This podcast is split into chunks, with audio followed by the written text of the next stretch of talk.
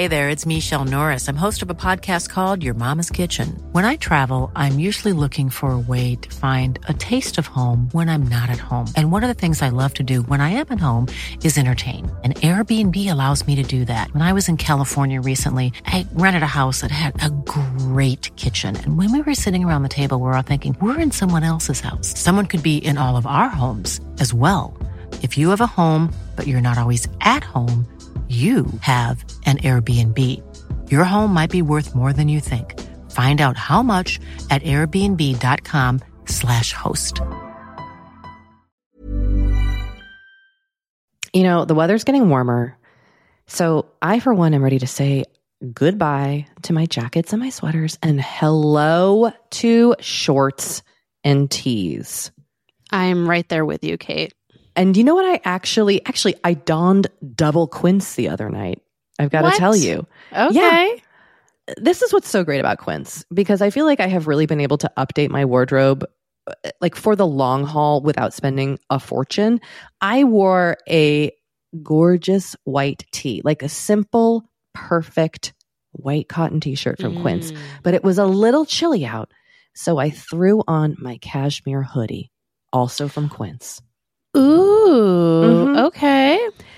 it- like they have basically given me a lineup of timeless pieces that I feel like keep me looking. I- I'm going to toot my own horn. Effortlessly chic, whether it's winter Toot or toot, Kate. or summer. They've got premium European linen dresses, blouses, and shorts from $30.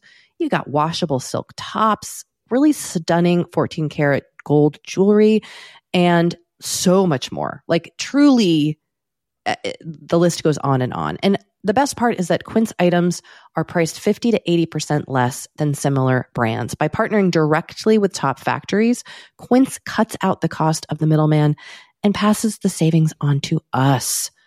And they only work with factories that use safe, ethical, and responsible manufacturing practices and premium fabrics and finishes, something that's very important to us. So, look, if you're going on a trip, if you just need to update your summer wardrobe, get warm weather ready with Quince. Go to quince.com slash forever 35 for free shipping on your order and 365 day returns. That's Q-U-I-N-C-E dot com slash forever 35 to get free shipping and 365 day returns. Quince.com slash forever 35.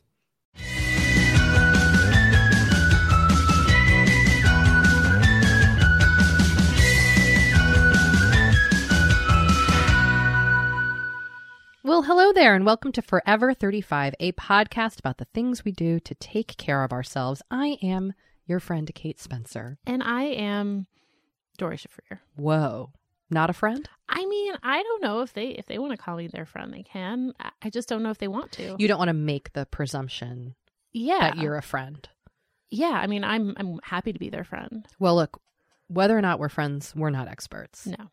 But you and I are friends, and we like to talk a lot. About serums. we do, Doree. Yes. Am I glowing yet? You are. Is my Augustinus Bader cream turned me into just like a lightning bolt of something?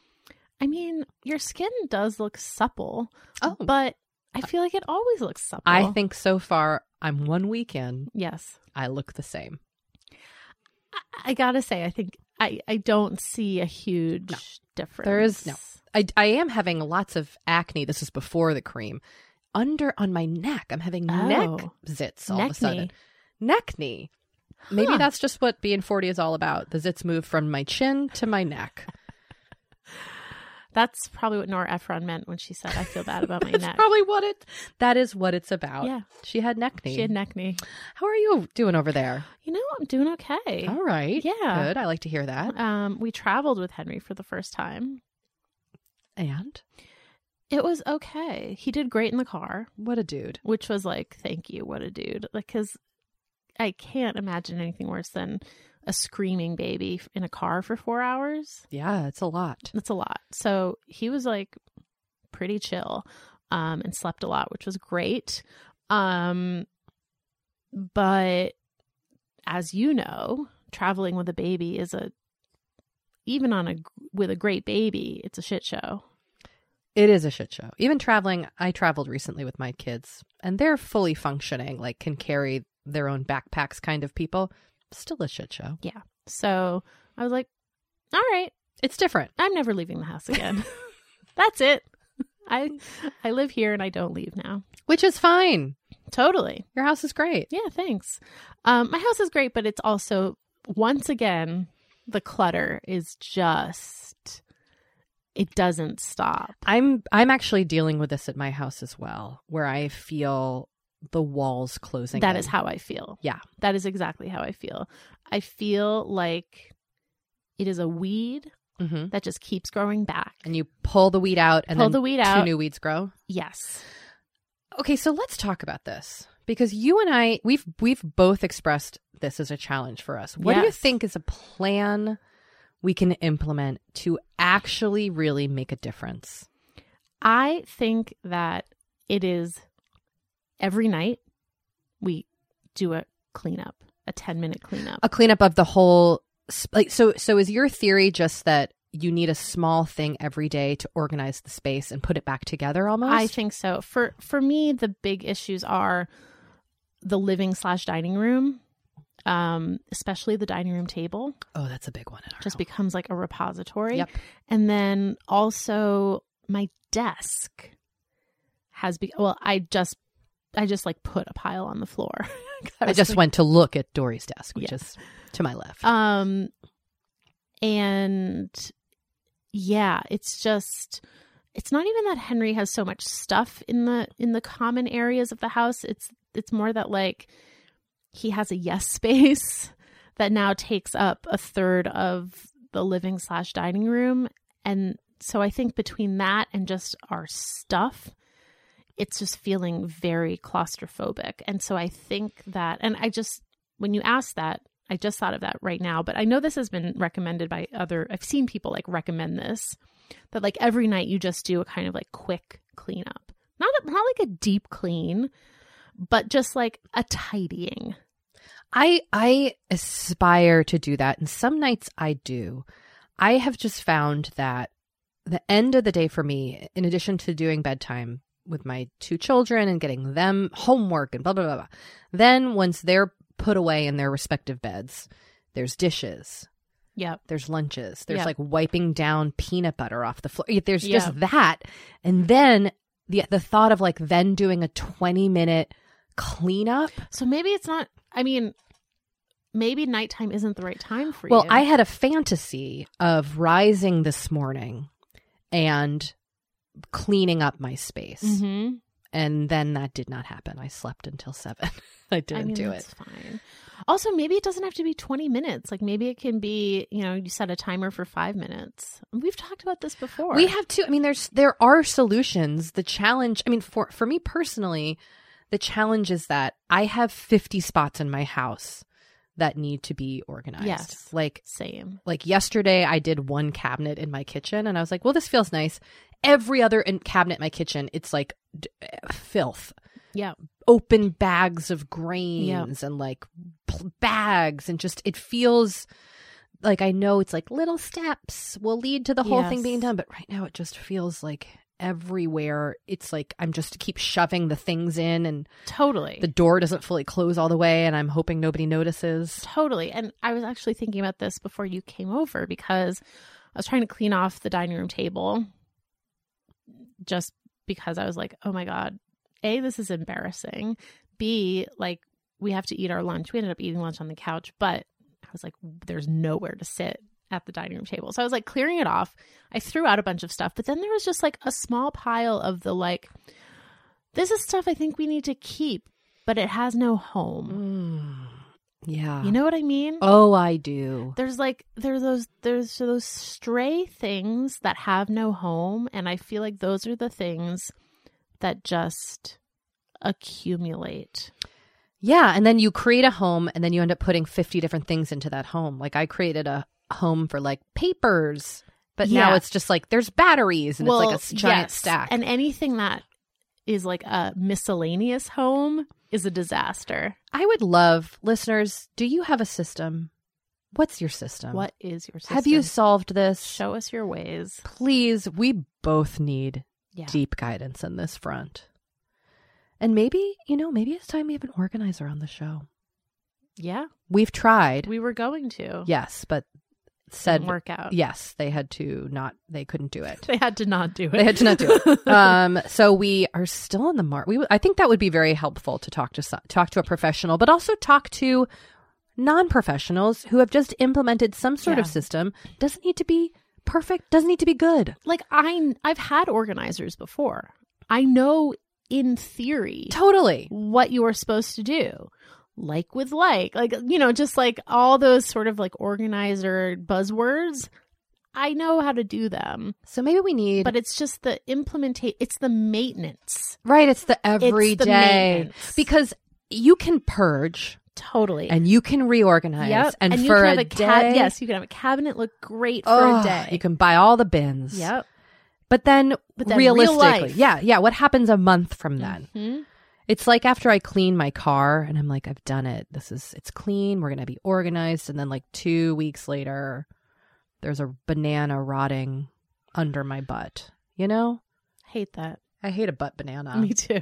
there is currently a banana rotting somewhere in my car. oh God. you that know? was always like in school. I feel like I always had a rotting banana in my backpack. oh, gross. Totally. You know. totally.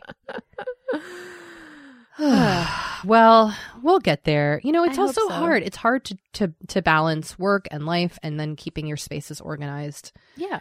Um, but I would love to know how listeners do it. Yeah, and it it just it it makes me feel like I'm not quite a grown up. Oh, uh, totally. You know? Yes, I I I a hundred percent feel that way. Like when I barely make my bed, and I'm like, I look like I- this is like I'm in high school. While we're on this topic, can somebody tell me how to store pots and pans and frying pans in two drawers that I have in my home? I don't know. We have a pot rack. Oh, that might be an interesting. I don't know where that would go in my house. Um, I mean, not like anyone here mm. is sitting in my kitchen, but like I literally just keep cramming pots into this drawer and hoping it shuts. you know we we have a pot rack because we didn't have enough storage, but I actually kind of like it okay, I'll take a googling on that. because then your your pots and pans are just sort of like in front of you, Mm-hmm, mm-hmm. um, and they're easy to access. Okay, And then I got one of those lid organizers and I stuck it on top, so all my lids are on the top. I'll check out your pot rack when Yeah. we're when we're Why don't done you look into that? Yeah, a pot rack. Okay, all right. Okay. Speaking of pot, Oh, I see what you did there. That's a real me move. Oh, I know, right? I like it. a lot of puns happening. I went to see Phish, You sure did. my favorite band. did you get high? No, not Oh, really. No, Okay. I did have one beer, and the altitude in Colorado, which is where I was, was so intense that I was like, I'm hammered. um, but I had a great time, and I did dance oh, amazing! the night away. I love Phish. Thousands of your fellow my Phish heads. people. I just I love Phish so much. I love being have been a Phish fan for twenty five something years. That must feel good. It does like it brings me such freaking joy. I just it was the best anyway. and you're wearing a crossover Phish Red Sox T-shirt today. Really on brand for the thing my hobbies. But but can I tell you something? Yes. I think I have a hobby. Wow. I've been making friendship bracelets. Wow. Wow. For for just for the fun of it. Like to give my kids That and is a hobby. maybe to make one for myself. Are you is are you wearing This one? is my wristband from the Phish show. Oh, yeah. okay. Not yet. Oh, I, I have to give one to each of my children, and then I was going to start making them for myself. I love it. It seems very therapeutic. It's calming. yeah. It's soothing in the way that I think people who do like cross stitch and Mhm. sewing and knitting find that to be soothing. But I can't do those things. yeah. But I can like tie two knots on a string and then go on to the next string. Yeah. Are you doing like patterns? I did a chevron pattern, Ooh. and I was really proud. Oh my gosh. I've never done that before, so I'm going to try to learn That's some so patterns. Cool. If anyone wants a Kate Spencer friendship bracelet, I mean, okay, Dora. I didn't. I don't want to force one on I'm you. raising my hand. Okay, I'll get you one. I'll make one in very Doree colors, Oh, good, like okay. gray, black, maybe a, Wow. a gentle, like a like a rusty orange. Oh yeah, yeah. that's Now a Dor- that's a. Doree color. Now you're Yeah. Um, wow, that's very exciting. Yes. And you're doing it with your daughters. I ta- I was doing it with them. My eight year old actually figured out how to do a very basic one. My six year old Nice. is just braiding the strings and then getting frustrated. Okay. But that's fine. Like That I don't. totally fine. But I am. I was going to make them each one because they're kind of into all that. What's Mhm. old is new again, Doree. Yes. Chokers Are and they friendship bracelets. jacks? No, no, Doree, not Do that. kids play jacks anymore? I don't unless it's on an iPhone. I mean, my kids don't have phones, but I'm talking about like teens. I don't think Yeah. children play Let's jacks. bring jacks back. Did you play jacks? Yeah, at camp. I never played jacks. it was like a rainy day activity. Really? Yeah, we would like sit in the bunk and play jacks. Do I sound like I was born in 1910? You do. you do sound like if my mom was my podcast co-host. Yeah, you do. Um, I have a question for you because you made a note of something here in our show notes, which is that you took the Twitter app off your phone. Yes. Um, welcome. Thank you. What made you decide to do that? You know, I was just sort of like, I don't need to be looking at this all the time. This is not serving me. And then I'd taken it off my phone, but I still had it on my iPad.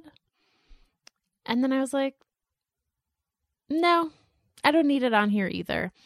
And the way that my Twitter is set up, I have two factor authentication turned on. And um, I have to generate a code using code authenticator on my phone to get into Twitter. So I can't even like if I'm on my iPad in the bedroom and I try to get to Twitter through the web, Oh, I can't because my phone's in the other room and I'm like, oh, all right.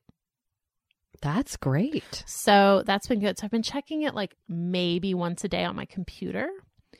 And sometimes I've just been like forgetting to check it and it feels good. Cut it loose. Yeah. And then when I do go into it, it's that thing that always happens when you haven't been on Twitter for a while. You it's like you're entering mid conversation. Yes. You know? yep. It's like you rolled in at a party. Yeah. Yep. Everyone's talking about the thing and they've already like made the initial jokes about the thing and now we've moved on to like the third or fourth stage of the thing. There's like the backlash and the backlash to the backlash. And you're like, what's the thing? Yeah, we're like, where are we in the outrage cycle on this thing? And then I'm like, wait, what are we even talking about? What Yeah. are people mad about? And then I'm like, this is exhausting, and I close out of it. that sounds like a healthy choice. Thank you. Thank you so much. Um, wait, and you have been getting very into something Uh-oh. that I am very into. I've turned into you. Maybe you took Twitter off your phone, which is a thing I would do. Oh my god! and I now can't stop buying things secondhand online. Yeah, welcome. Whoa. Uh, I am trying to be more conscious of my consumption, meaning not buying things new, whether it's Yes. fast fashion or slow fashion. Yes. There's so many clothes already out there, things that I like and I want. Totally. So I'm really, I am really trying, and I have to do this with my kids too, is buy secondhand. Yeah. I have also been, as a part of this, selling things yes. on Poshmark. Yes. So I'm slow going at it. Um, I will share my Poshmark name if anyone wants to ch- buy some size 11 shoes. I mean, You're out there, right? My size Yeah. 11 friends. Um, but I am just starting to kind of put things up on there and learn the ropes and learn how people, because Mhm. there's a whole, it's like a whole system. oh, it's a whole system. Yes, and I don't know the ins and outs. I would love to be able to commit to fully shopping that way. I don't know if I can, Yeah. but I'm interested in exploring it more. The same way that I'm doing my meatless meals. You know what I'm saying? You know what I think what I try to do, which is this is just a rule I've made for myself. go on. I try to find the thing secondhand. I, I try I always look for the thing secondhand first. Does that make sense? Sure, like you need a new pair of shorts. I'll go look. I'll go look first. secondhand. If I can't find anything, then I will buy it new. But I feel like I always just want to do my due diligence That's great. to find it secondhand. I mean, the next step that I am genuinely curious about that I don't think I would ever do is making our own clothes. Yeah. Have you ever thought about that? Yeah. I used to like want a sewing machine. And then I was like, where am I going to put a sewing machine? Well, and let's not at we just rattled on about our Yeah. clutter. Exactly. I used to make my own clothes when I was like a full on patchwork Phish Oh, follower. I mean. I'm still a Phish follower, but I don't wear patchwork pants anymore. But I used to sew my own clothes. Oh, that's awesome. But I actually just bought a shirt off of Poshmark from a woman I follow on Instagram, and Ooh. she I'm loving everything. she made it herself. Oh, and I love the cut. I love the style. I love the material. and I That's thought that was really cool. Yeah. That is very cool. I'll send you uh yeah, send me her info. Send Yeah. her deets. I believe her handle on Instagram is this mom's gonna snap. oh, She's a photographer. oh, good. Mhm. I like it. I Yep. like that. Yep, she's good follow. So let's take a short break, and Okay. then when we come back, we're going to be talking about sex. We are gonna talk about all kinds of boning. Yes. That's also sex. That's what I call sex boning. Yeah. Can you tell I get nervous talking about sex? Sex, sex, sex, sex, sex, sex. Oh my sex, God, sex. Okay. BRB.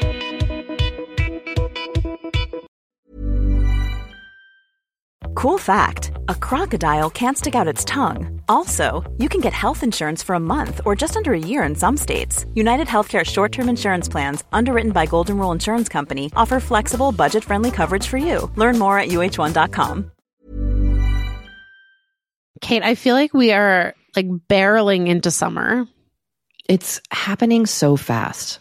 It is. And I feel like also with summer just come more social events. There's weddings, there's nights out, it's uh, vacations. I mean, it, like all the things happening in summer. And what I love is that Honeylove has just the right thing for all those events. Feel comfortable and confident this summer with Honeylove's best selling Super Power Short. The Super Power Short smooth shapes and lifts, giving you a flawless silhouette under any outfit with targeted compression technology that distinguishes between areas where you want more support and areas you need less compression. It's designed to work with your body, not against it. Speaking of working with your bod, the crossover bra, which I'm wearing as we speak, I wear that my- thing every day. I do too. Uh, it's my favorite Honeylove piece. Let me let me just tell you why. Yeah, get into Okay, it. do you want to tell me why? No, no, I was just gonna say, like, I, I, I don't even need to wear it to events. I wear it like the event is every day of my life. Yes, that's such a good way of putting it. The bra gives all the support of traditional bras without using any underwires. And just like sidebar, I have put on some of my old underwire bras lately and been like, oh God, like get this off of me. No, thank once you. you once you start wearing Honeylove, you're just like, no, not Yep. going back. You see how Also, it like- could be. Yes. Also, like summer sweat under those underwires is like, ugh, the worst. Now you don't have to worry about it.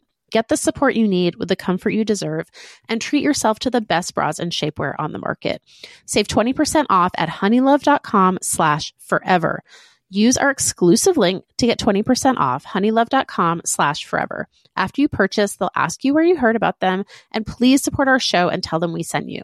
The summer vibes are just getting started, so shape your life with Honeylove. You know, the weather's getting warmer. So I, for one, am ready to say goodbye to my jackets and my sweaters and hello to shorts and tees. I'm right there with you, Kate. And you know what? I actually, actually, I donned double quince the other night. I've got to tell you. Okay. this is what's so great about Quince because I feel like I have really been able to update my wardrobe uh, like for the long haul without spending a fortune. I wore a gorgeous white tee, like a simple, perfect white cotton t-shirt from Quince, Mm. but it was a little chilly out. So I threw on my cashmere hoodie, also from Quince. Ooh, Mhm. okay. it- like they have basically given me a lineup of timeless pieces that I feel like keep me looking. I- I'm going to toot my own horn. Effortlessly chic, whether it's winter Toot, or toot, Kate. or summer. They've got premium European linen dresses, blouses, and shorts from thirty dollars. You got washable silk tops, really stunning 14 karat gold jewelry, and so much more. Like truly uh, the list goes on and on. And the best part is that Quince items are priced 50 to 80% less than similar brands. By partnering directly with top factories, Quince cuts out the cost of the middleman and passes the savings on to us. And they only work with factories that use safe, ethical, and responsible manufacturing practices and premium fabrics and finishes, something that's very important to us. So, look, if you're going on a trip, if you just need to update your summer wardrobe, get warm weather ready with Quince. Go to quince.com slash forever 35 for free shipping on your order and 365 day returns. That's Q-U-I-N-C-E dot com slash forever 35 to get free shipping and 365 day returns. Quince.com slash forever 35. You know, Doree, we talk to a lot of really fantastic, intelligent people on this podcast. But I don't know, maybe you're like us and you want to go even deeper. Mm, I'd love to go deeper. We like to go deep. And that's not only possible with today's sponsor, but also easy to accomplish on Masterclass. Every year I get really into the classes offered and the instructors offering them. Like I'm all over the place with the things that I like on Masterclass, but this year I am very interested in the class Redefining Feminism, which is 14 lessons from Gloria Steinem. Okay. Now, they dissect issues women face in the US and ways we can play a role in the feminist movement in our everyday lives. Look, I majored in women and gender studies in college. So this is right up my alley. But even if you didn't, even if you're like, this is the first time I'm I hearing mean, those words. I would argue, especially if you didn't. Yes. Get into it with Masterclass because this is the year you can really learn from the best to become your best with Masterclass. Go from just talking about improving to actually doing the things you've been wanting to do with Masterclass. And it doesn't have to be redefining feminism with Gloria Steinem. It can be gardening in your own garden or your yard or patio. It can be learning to cook, cook Indian food or designing a space that you love. Masterclass offers over 180 world class instructors. So whether you want to master like negotiation, with Chris Voss, or Think Like a Boss with Martha Stewart, or maybe capture your vision through photography with Petra Collins. Masterclass has you covered. With Masterclass, you get unlimited access to intimate one on one classes with the world's best. And right now, our listeners will get an additional 15% off an annual membership at masterclass.com slash F35. Get 15% off right now at masterclass.com slash F35. That's masterclass.com slash F35. Our guest today is Vanessa Marin. Welcome, Vanessa. Thank you so much for having me. I'm really excited to be here. Yeah, we're so excited to have you. Um, we're just going to read your bio and then we'll get right into it. We are going to get down. Oh, yeah. Vanessa Marin is a licensed psychotherapist specializing in sex therapy. She has bachelor's degrees in human sexuality and sociology from Brown University and a master's degree in counseling psychology. She writes for the New York Times, Allure, and Lifehacker and has been featured over a thousand times in major publications like Oh, the Oprah Magazine, Harper's Bazaar, Refinery 29, and Real Simple. Vanessa specializes in online programs that help you transform your sex life from ordinary to extraordinary, all from the comfort and privacy of your own home. Through courses like The Passion Project, a couple's blueprint to rediscovering desire and reigniting the spark, and Finishing School, learn how to orgasm. She finds immense joy in spreading the message that we all deserve more from our sex lives. And Woo! Amen. it's what? always funny to hear your own bio read yeah. back to you. it's very weird. Yeah. um. So, why did you want to get into this line of work? So it all traces back to one very specific memory. It was my parents trying to give me the talk. Um, so I very clearly remember it. We were in our minivan cruising home from grandma's house after our, our uh, weekly family dinner.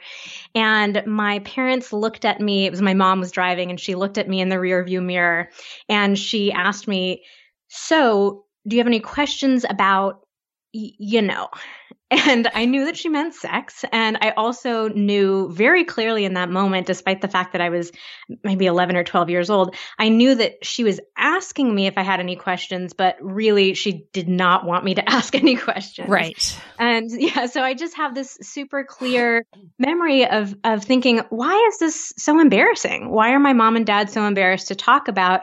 I did have a lot of questions at that time. I was starting to hear things on the playground and, you know, there, and, and I had a close relationship with my parents too. So it felt really strange for there to be this topic that was very off limits. Um, mm. Um, so I just remember even from that experience thinking, you know, this isn't something that we should be so embarrassed about. Why can't we talk about it? Why can't I ask questions about it?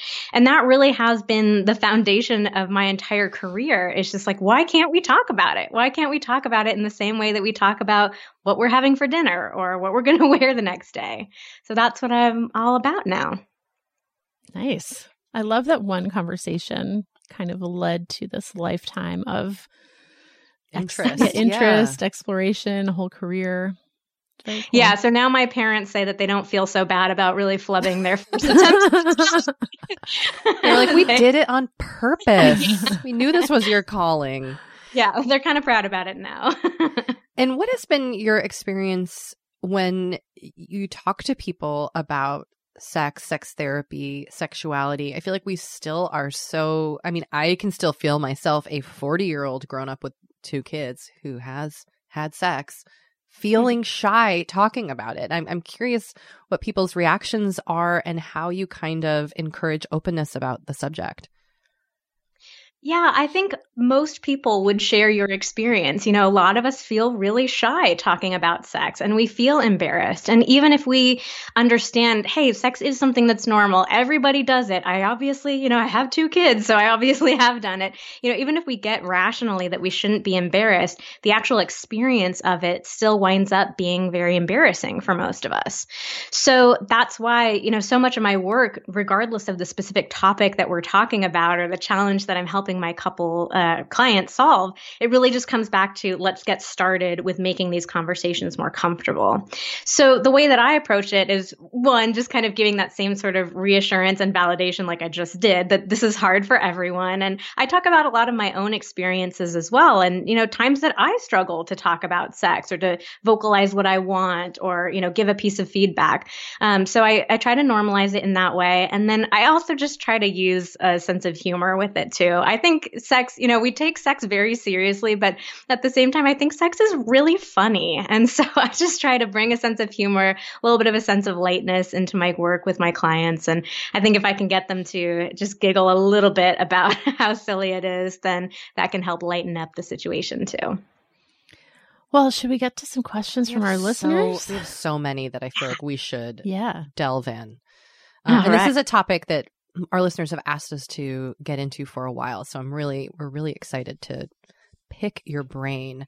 Um, the, one of the biggest we I think one of the we we opened uh questions to our audience up on Instagram and the biggest kind of the two biggest ones were about low sex drive and how to get it back and uh, so let's just maybe start there um so many people want to know. A lot of people are struggling with low sex drive, period, all the time. Mm-hmm. Some for some people it seems to be that they're in a relationship for a while and they're struggling with their sex drive. We had a lot of people ask about after having children how to get their sex drive back.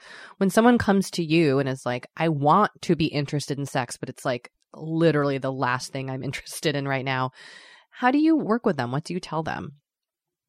Yeah, I'm so excited that this is one of the main topics that came up because this is one of my absolute favorite topics to talk about.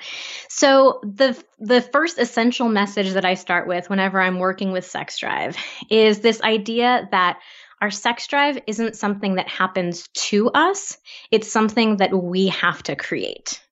And so I think the issue that comes up for most people is we're kind of sitting around like waiting for this sense of desire to just strike us like lightning, like out of nowhere. And for the vast majority of us, that's just not how our desire really works on an ongoing basis or on a frequent basis. Maybe every once in a while we feel that, but the majority of the time we're tired, we're overwhelmed, we have a million other things on our plate, and it just doesn't feel like there's the space for that to happen. So I really like to start with this idea that it's not something that just happens to us. It's something that if it's important to us, that we have to create. So we have to think about what do I need to do to get myself in the mood? What kind of context do I need to have in place? What kind of relationship do I need to have with my partner? What kind of specific things do I need in the moment? So it just opens up this huge world of possibilities if we can get ourselves to start thinking about it in that way. Can we keep going? So, like, what would, let's say, like, what would a conversation, say I have a low sex drive, but I'm embarrassed to talk to my partner about it. How do we open up that conversation? How do we do it in a way that feels also like we're not insulting our partner? I feel like so much there's this like mm, weird feeling yeah. of hurt mm-hmm. feelings mm-hmm. that can come into it. Yeah. So I think what we what we need to start with is first of all recognizing like your partner knows what's going on. I think a lot of times we're hesitant to talk about sex with our partners, but the reality is like your partner's in that sex life with you. They understand that hey, it's been a really long time since we have sex or we, you know, just don't have sex that regularly. So I think it would just be starting with opening a conversation about, hey, you know, our sex life just isn't where I would like it to be. And I have a sense maybe that it's not where you'd like it to be either. And I know that this is just a challenge that so many couples have. You know, we're both really tired all the time. We do have a lot of stuff on our plate. We've got all these responsibilities. We have the kids. You know, I know that there's a lot that feels like it might be stacked up against us, but I want to get a sense of how can we work together as a team to make sure that our sex life is something that we continue prioritizing and making the time and the space for. So I really like that idea of approaching it as a team and thinking about what can we do together? Because I think very often the person with the lower sex drive ends up feeling like there's something that's wrong with them, that they're kind of broken in some way. You know, why do I not ever want to have sex with my partner anymore? And they'll usually take this sense of blame upon themselves, and that can feel even more stuck. Now you, you have one more thing that you're overwhelmed about. Now you're the broken partner too. So I think if you can turn it around a little bit and talk about it as what can we do as a team to make sure that we continue prioritizing our sex lives? And then I think that's where we get into a lot of the other, we can kind of talk about it in a more practical way. Like, what are the things that are getting in the way of our sex life? And what are the things that we need to add more of? So I like thinking of it in that two pronged approach. Um, so I sort of think of our sex drive as having like a reverse mode and a drive mode. So the reverse mode are the things that like actively pull us away from sex. They, you know, create blockages for us. They actively make us be not in the mood. And then the things that put us into drive mode are the things that get us going, that make us excited about sex, make us open to sex, enjoy sex, all that kind of thing. And so I actually think it's it's uh, better to start with identifying the blockages to your sex drive first. We got to clear that stuff out before we can work on adding new things to your sex life. So if you take a look at, okay, what might be putting me in reverse? Maybe it is that I'm exhausted all the time. So maybe that opens up some bigger conversations of, okay, what kind of stuff is on your plate right now? What can we delegate out? What can we say no to? How can we make sure that you're sleeping more? How can we be a better team and, and, you know, divide and conquer a little bit easier. Um, so maybe that's something. Sometimes um, I work with clients and there's really practical stuff like we feel like we actually don't have very much privacy to have sex. And so sometimes it's really simple fixes like, can you put a lock on your door? Can you get a little sound machine so you can play some white noise? Um, that kind of stuff. So taking a look at the reverse mode first and then taking a look at the drive mode after that. Okay, so once you're in the drive mode, this is a, this is a question we got from a listener. What are some instructions you can give to your partner about touch and sensation without sounding like air traffic control? Oh, yeah, that's a great question. Okay, so first of all, I think that most of us are really hypersensitive to how our feedback is going to be heard. We're much more sensitive to it than it, our partner actually is sensitive about hearing it. So, especially for female clients, um, a lot of my female clients will just agonize over the exact right way to share something with their partner. And the reality is, when I talk to the partner, they're they're like, "Oh, I just want to know more about what's going on for her. You know, like I want to hear more about what she's experiencing and they don't really need to hear it in this exact perfect way. So I'll sort of couch couch that in in that um, idea first is that we don't need to be quite as nervous. I think um, about delivering this kind of feedback. But one way that you can talk about giving feedback in a more playful way is like turn it into a game and pretend with your partner that you're you're just like curious about something. You want to explore something. Like, "Hey, I wonder what it would be like if we tried this." I'm really curious about, you know, like having more kissing in our relationship or I'm really curious about what it would be like if you touched my thighs a little gentler. Um, so one really easy way to turn it into a game is um, I call this just the A B game. Um, so basically, what you do is you have your partner touch you in two different ways. So let's say you're working with your thigh and you have your partner pick two different kinds of stimulation. So maybe one is that they're just gliding their fingertips over your thigh. So have them do that for a few seconds. You take a second to kind of tune into like, okay, do I like that? How does that feel? And then have them do a second type. So maybe this type, it's more of like a massaging kind of thing. There, uh, you know, a lot more pressure there. Have them do that for a few seconds. And then you get a sense, okay, do I like A better or do I like B better? And you can have them go back and forth like, hey, try A for a few more seconds. Wait, okay, now try B for a few more seconds. Um, and then you tell them, you know what? I liked A a lot better. Um, even if it's just a little bit better. Yeah, I liked A better and then move on to a different part of your body or ask them, let's stick with my thigh, but now try two more different kinds of strokes. So that way it just feels like you guys are exploring together rather than you having the right answer and your partner keeps getting it wrong. It just makes it feel more open and more playful. I love that. I like that too. Yeah. I'm gonna come home and be like, uh, Anthony, A or B? yeah, two choices. Um, here's here's a question that kind of uh, I think plays on what we've been discussing is how can we avoid this is a listener question. How can we avoid just doing the same things even that we like every time? And I think maybe also mm-hmm. like same positions. And another way I'm sure we we phrase it all the time is like how do you spice it up? Or like how mm-hmm. do you even know what positions to try? Yeah, this is such a great, great question, and I appreciate too that she, that the person said, you know, these are things that we like because I think that's you know that's what makes it so easy to get into a routine is that they are things that we like, but then we just keep doing them over and over again, and then it's really easy to get tired of them. So, bunch of different things. Um, I do have a challenge on that I sell on my website that's specifically for this purpose. It's called the 30 Day Sex Challenge, and it's um, an email based challenge where every day you get an email email with two different ideas of things that you can do in the bedroom with your partner. So I think doing stuff like that can be super fun and playful because it's actually giving you specific ideas of things to do. And there's a kind of element of surprise too, because you don't know until you see the email what that thing is going to be for the day. Um, but you could set something like this up yourself as well. Like, write down what are all the things that you guys like to do in the bedroom together and get as specific and detailed as you can make as long of a list as you can. And then you could even you know print that out like cut out little strips of paper, fold them up, and put it in a in a jar beside your bed. And maybe it's that you pick one thing out Ooh. in the morning, and then you're going to do it later that night. Oh, you know, so again, you're just yeah, you're creating that element of of surprise and uh, excitement. Um, you can also create like rules for yourselves. Like you could say, okay, we're not going to do, we're never allowed to do the same position three times in a row.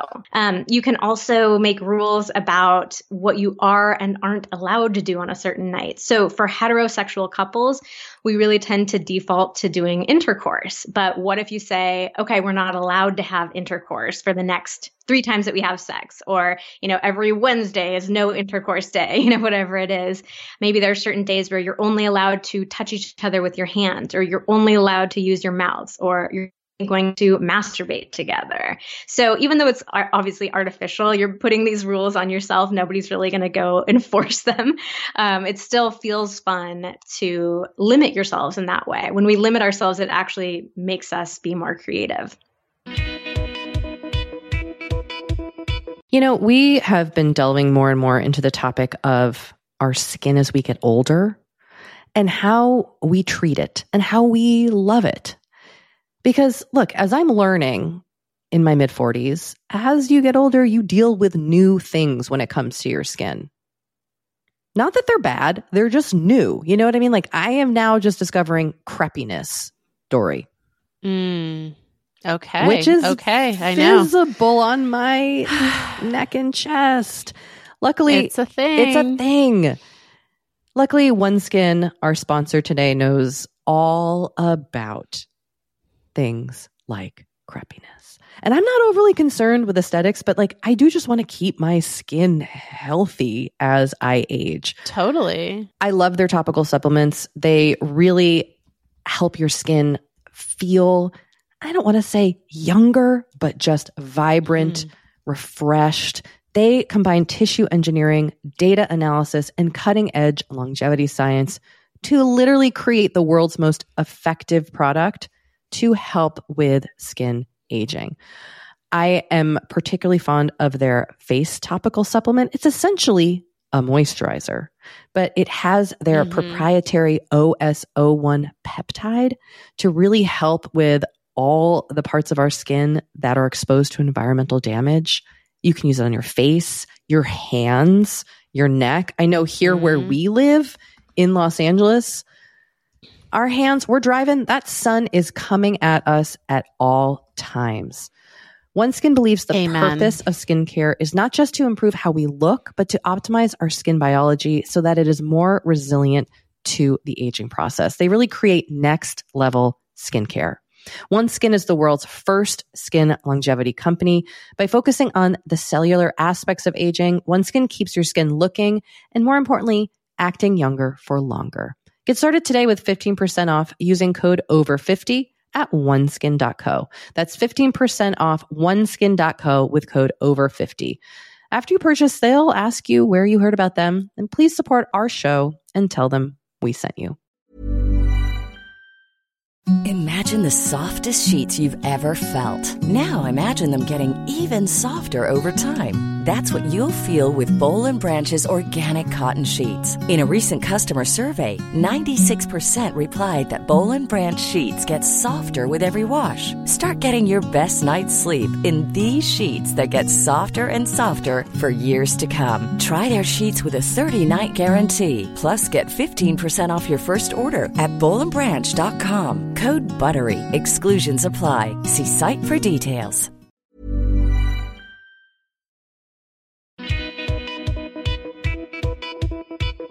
Well, kind of uh, along those lines, uh, someone asked, I struggle to orgasm with a partner. How can I have a conversation with them about it? Ah, yes, my other favorite topic to talk about. Female orgasm is my, my jam. So, for orgasming in front of a partner, I am not sure of this person's particular background, but my recommendation is always that you have to learn how to get there on your own first. So I work with a lot of women who have never had an orgasm and they just want to skip to learning how to get there with their partner.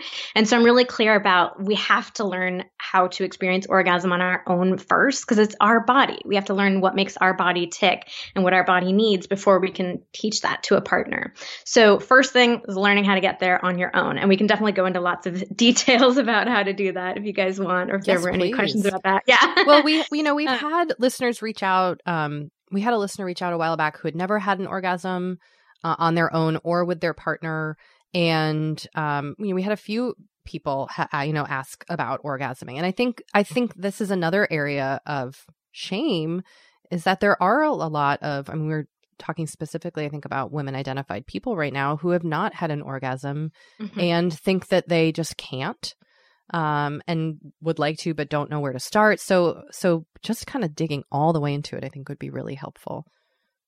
Yeah. So again, it's one of my favorite topics to talk about. And I think what makes me so passionate about it is that the majority of the resources that you see out there about female orgasm are all really generic. So you hear the same old advice over and over again about like just relax, don't think about it, don't try to make it happen.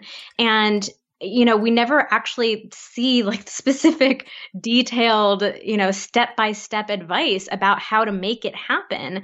And I think that just this really vague advice really contributes to women feeling even more broken like oh my god i've i've tried not to think about it and that doesn't work. What's wrong with me?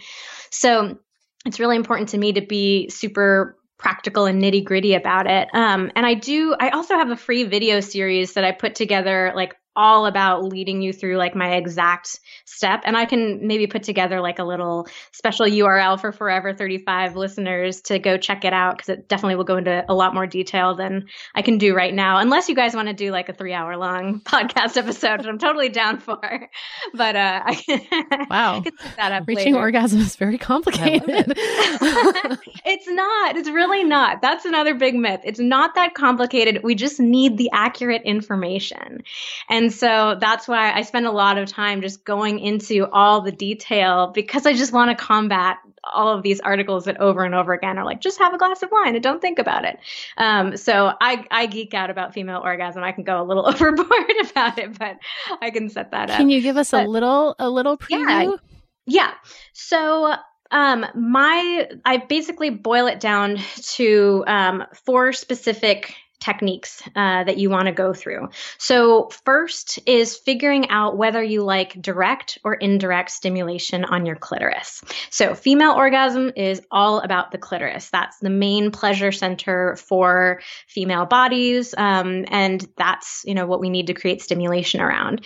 And so we need to figure out what kind of stimulation your clitoris likes, whether it's direct or it's indirect. Um, so that's the first step.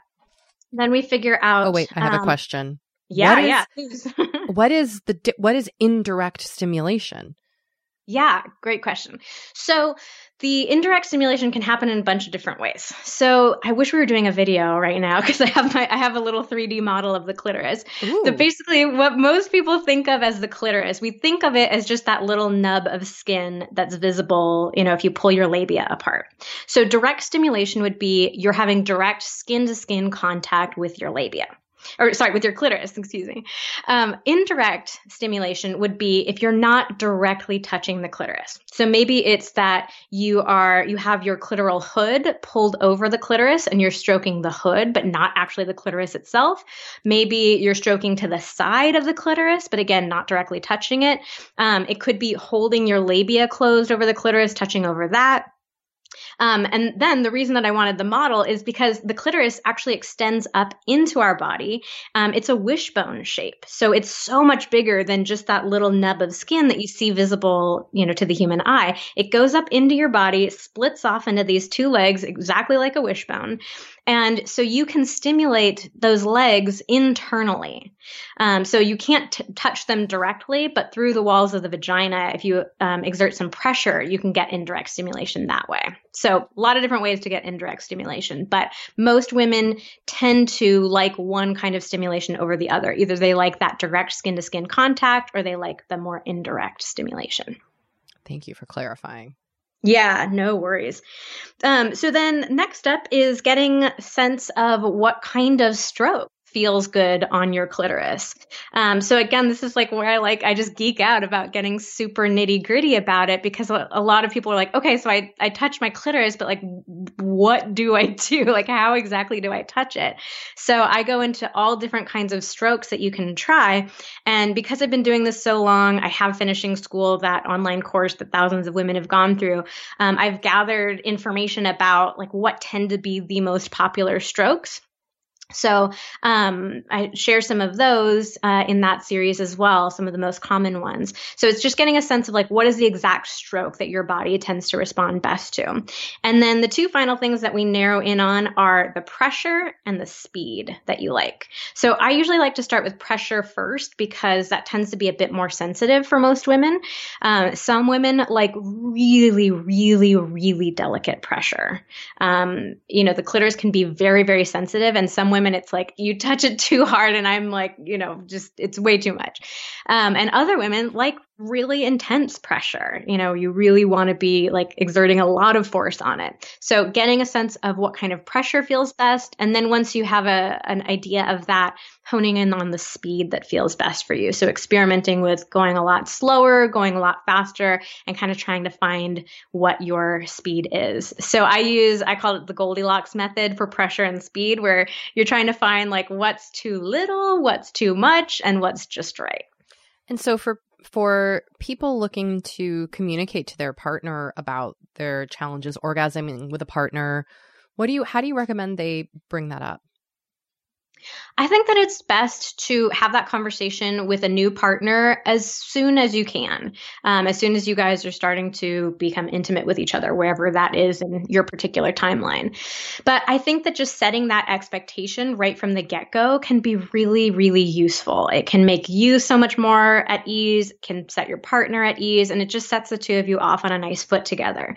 So I think that it's best to just present it really straightforwardly. Uh, a lot of times women tell me that they feel very embarrassed having this conversation. It's it's like they're confessing that they've done something terrible.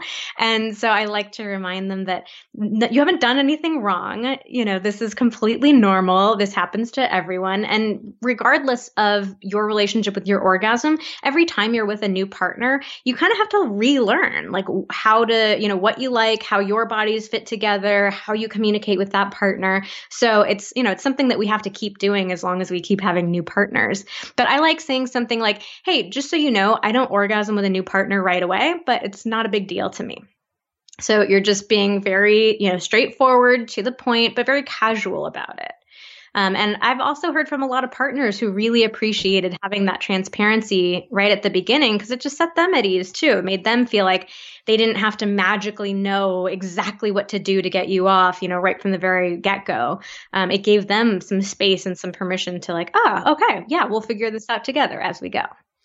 If someone is, uh, quote, a masturbating rookie, as one listener put it, how do they get into a mental and physical space to enjoy doing it? Ooh, that's a good question.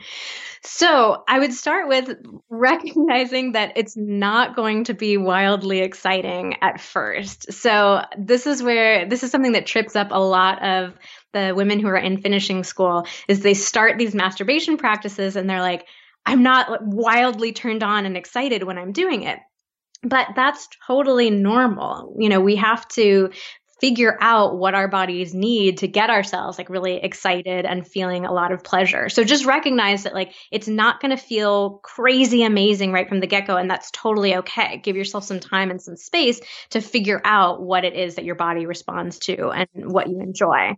And then you can use the same sort of of um, model that I was talking about earlier about this, you know, drive mode and reverse mode, about thinking about, you know, what gets you feeling in a space that feels like relaxed and excited and looking forward to this.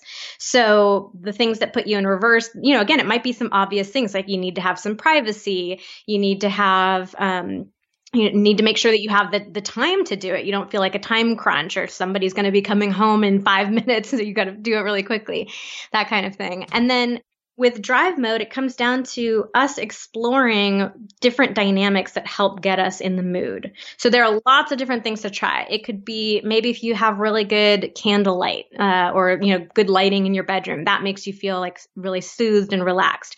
Maybe you have your favorite playlist of like sexy 90s jams on Spotify, and that helps you you know just get into the groove with it. Maybe it's wearing some sort of lingerie or clothing that you feel really good in. It makes you feel feel confident. Um, maybe it's watching yourself in the mirror and like watching what you're doing. So there are a lot of different things that we can play with, and it just comes down to like experimenting with each of those and and figuring out which ones work for you. Here's a question that I loved, which is Should bad sex slash kissing be a deal breaker in a new relationship? Can it be fixed? Ooh, that's a good one. So it it depends. It's going to be, for some people, it might be a deal breaker. For others, it might not. Uh, and it depends on how bad are we talking about. So let me couch all of that in just saying that I'm a really firm believer that we create great sex that it's not something that just happens. Um, I think that we, there's a lot of work that goes into creating a great sex life with your partner and maintaining it in the long term. So I've been with my husband for 12 years. We have a great sex life and we put a whole lot of work into having a great sex life. Um, we had at the beginning of our relationship good enough chemistry for me to be willing to want to do that work. Um, so I think that's kind of, you know, one of the defining things. And it's a tricky line It's hard to describe like what exactly is good enough. Um, so you want to feel like you have the potential to have really good chemistry with a partner, but also this understanding of if we work together to explore our own likes, to communicate about what we like, to continue prioritizing it, you know, it, we will create a sex life that feels a lot better. But, you know, if it's, yeah, if it's like just really, really bad, maybe it's not something that can be overcome. But in general, I've, I've found that a lot of things can be overcome if you're willing to talk about it. Can we talk about vibrators?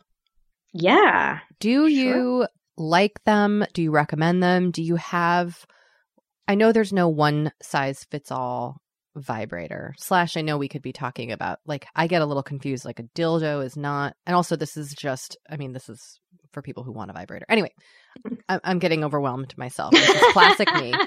But like, do you recommend vibrators for people? Do you have one that you love? Is there a good like starter vibe for someone just looking to, you know, have a have a daily orgasm?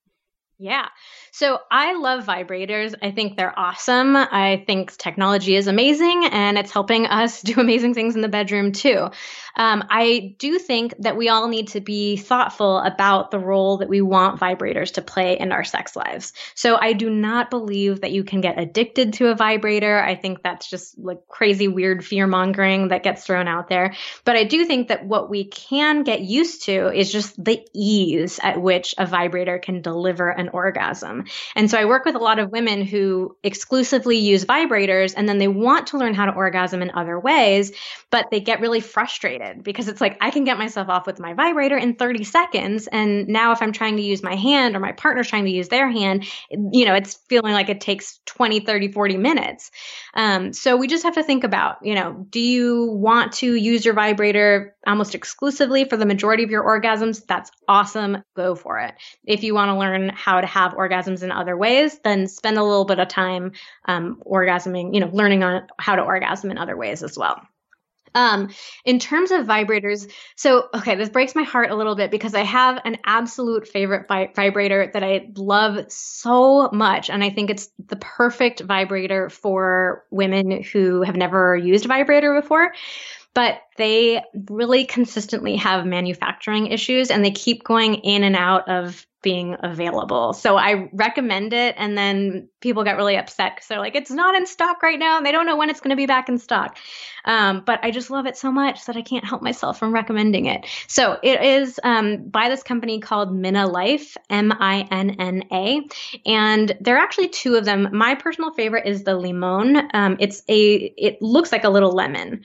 Um, so you hold it in your hand and the other one is called the Ola, and that's a longer wand style vibrator. And the reason that I like both of these so much is they have um, this patented squeeze technology. So basically, the harder you squeeze the vibrator, the harder the vibrations go. And the more you let up on it, the lighter the vibrations get. So I really like that, especially for beginners, because it's really intuitive. Um, I often find that other vibrators you have to use like a little you know buttons or even like a little knobs or dials to adjust the vibration and it just gets really distracting and you're having to stop yourself in the moment to turn it down or turn it up and i just don't really love that but i love that with the Minna Life um, the Minna Life vibrators it's just squeezing a little bit harder or letting go of the thing um, and that changes it up. So i'm sorry if it's not available right now but i highly recommend it. They're just so great looking at them both right now. yeah. so, if someone wants to become a sex therapist, how did, how would they do that? Ooh, that's a great question. So, the really interesting thing about sex therapy is that it's not regulated in the same sort of way that like psychotherapy is or that doctors are. So, there's not a standardized education that you need to get to be a sex therapist. Um, so it makes it really difficult to pursue this career because you don't know exactly what you're supposed to be doing.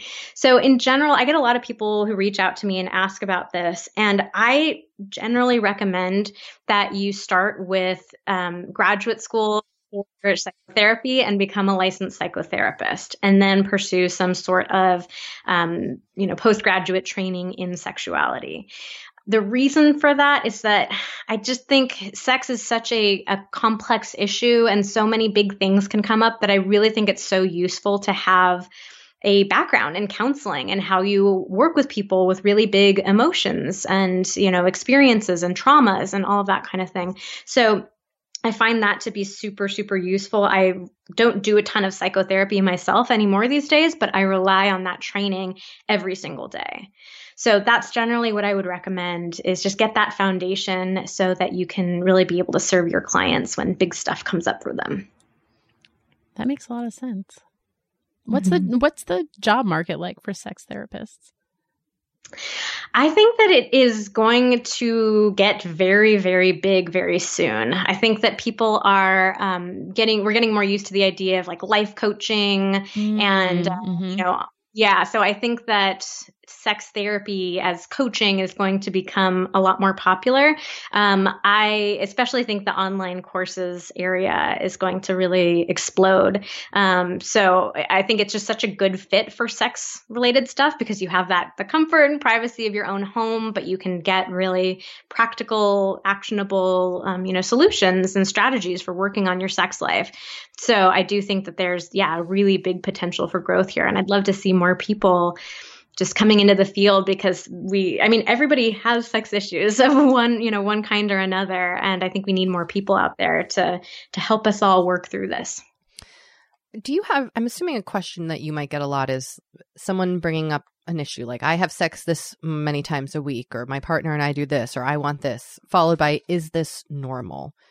And mm-hmm. i'm wondering is there any baseline for normal when it comes to sex? Or is everything are we all okay where we are, if that makes sense? Yeah. I don't think there's any such thing as normal when it comes to sex. And I don't think it's even a useful question for us to ask ourselves. I think that there are so many different ways to have sex and to relate to sex. And I think that they're all okay. So, yeah, we're all going to have our own challenges, our own stories, our own histories, um, all of that. But I think that, you know, trying to measure ourselves up to, you know, well, how often are my neighbors having sex and what kind of sex do they have and all that? It's just, you know, it's just not useful. So instead, I think it's a lot better for us to get, can we get curious about ourselves? Like, do I, enjoy the kind of sex that I'm having? Is there something that I want that I haven't been allowing myself to ask for or to try to experience? Is there a way that I want to connect with my partner that I'm not doing? Um, you know, looking at it just through our own lens. But yeah, I think we're all okay where we all are, and we can all just get curious about what that place is and if it's something that's really serving us and, and making us feel good.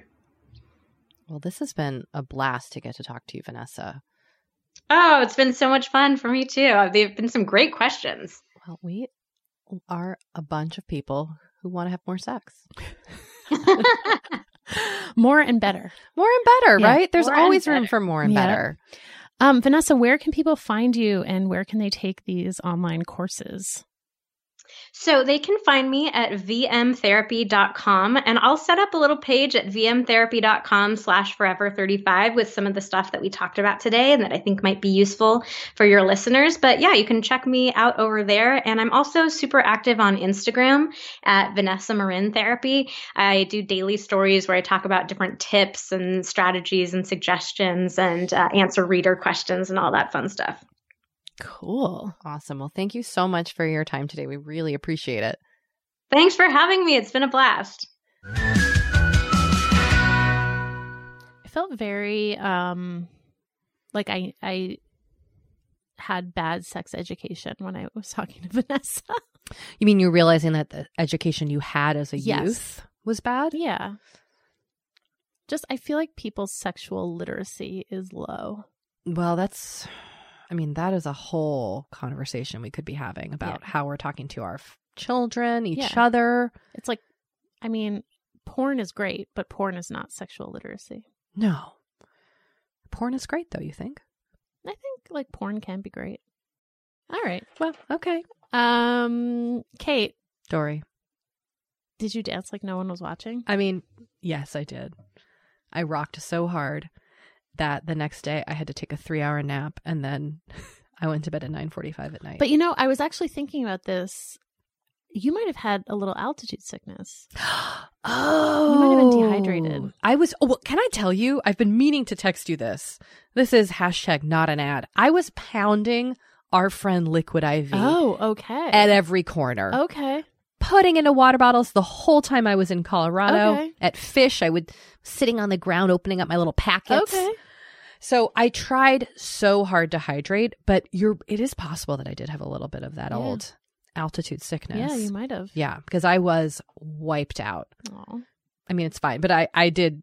I, I was like, it felt like a migraine was starting a Yeah. little bit. But then, you know, lots of napping, lots of sleeping, lots of dancing. Lots of dancing. How What's about- your intention oh. for this week?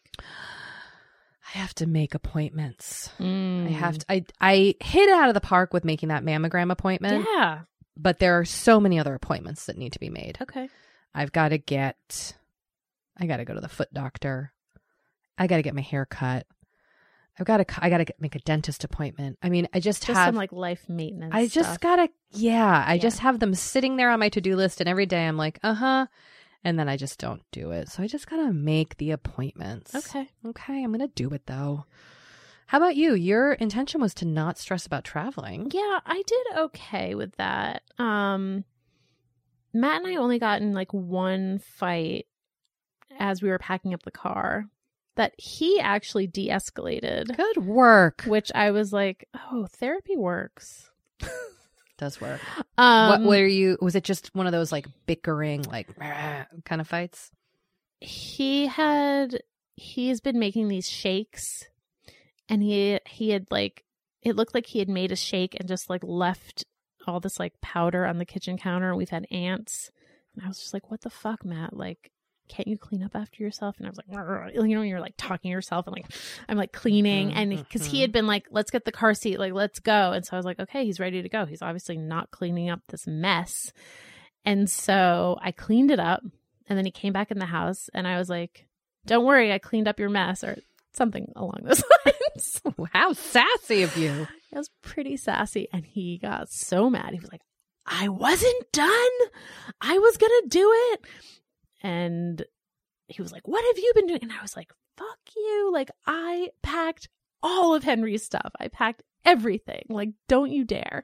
And then he was like, Wait, why are we yelling at each other? And I was like, Oh, okay. Yeah, you're right. Wow. He's like, let's not let's not do this. We don't need to yell. I'm sorry. And did you also apologize? I just said apology accepted. Ah, Doree!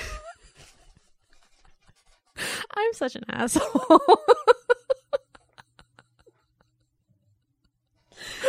I wouldn't say that you are an asshole. It sounds like in the situation you were both frustrated, but perhaps you were coming from it the place of needing the apology. I Like just you had done a bunch of stuff. and I think felt- I think I often feel like uh, and this is a huge tangent that we could probably talk about for hours, but I feel like because Matt's love language is acts of service, he likes to see himself as the person who is always doing things for other people. And so sometimes it feels like he doesn't notice when I do things and that my labor is invisible. And so to me, it felt like I've been I made a huge list for Henry of all the stuff he needed. I packed all his stuff. I like it it was like a lot of work both mentally and like actually and for him to just be like you didn't do anything was like whoa. Yeah. like no. What's on your plate for this week? So we kind of touched on this earlier in the show, but I I want to clean my office space in particular so that it's more conducive to doing work. Okay, because you've got Um, work to do. I have work to do and I just feel like I'm not I've been like avoiding working at my desk because it doesn't feel like a peaceful clean space and by clean I mean both like I need it to feel like mentally clean and actually clean. Mm-hmm. Um and also clean off the dining room table which I started before you came over and I made a dent. Um but as we discussed it's not just the one time cleaning, it's the maintenance. So if I clean off the dining room table today and then tomorrow it's cluttered again, what's the point? So kind of staying on top of it. It's hard. Again, it is. teach us, listeners. Please. Please guide us through this. We don't know how to stay on top of our mess. Yeah. We can do it. We're we're we're like we are fully functioning grown-ups. We Most of the time. I know, but like this isn't this shouldn't be this hard.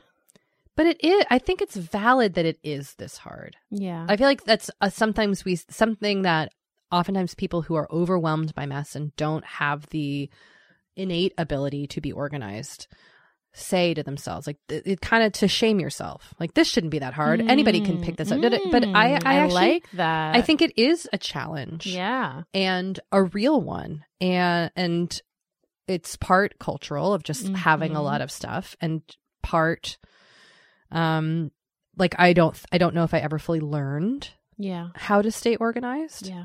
and also just how my brain is it's Yeah. not it's not geared toward I, I so i don't think it's any i don't think it's something that we should just know how to do because we are fully functioning adults Kate, take that you just reframed the narrative Woo! for me. I just I just Thank like you. sh- don't be don't be hard on yourself for it. I Okay. think there there it's more challenging than we give it credit for. I don't know. That is really interesting. I, and I appreciate that perspective. Well, And I'm going to think about it. thank you. I hope you no, do. thank you. Well, you are welcome. Oh, well, thank you. Well, I think that brings us to the end of this here show. I think this is a good place to stop. I do too. But if you would like to chime in with questions or comments or tips, you can reach us uh, by leaving a voicemail at 781 591 0390 or emailing us at forever35podcast at gmail.com. And you can join our Facebook group at facebook.com slash group slash forever 35 podcast. And the password there is serums.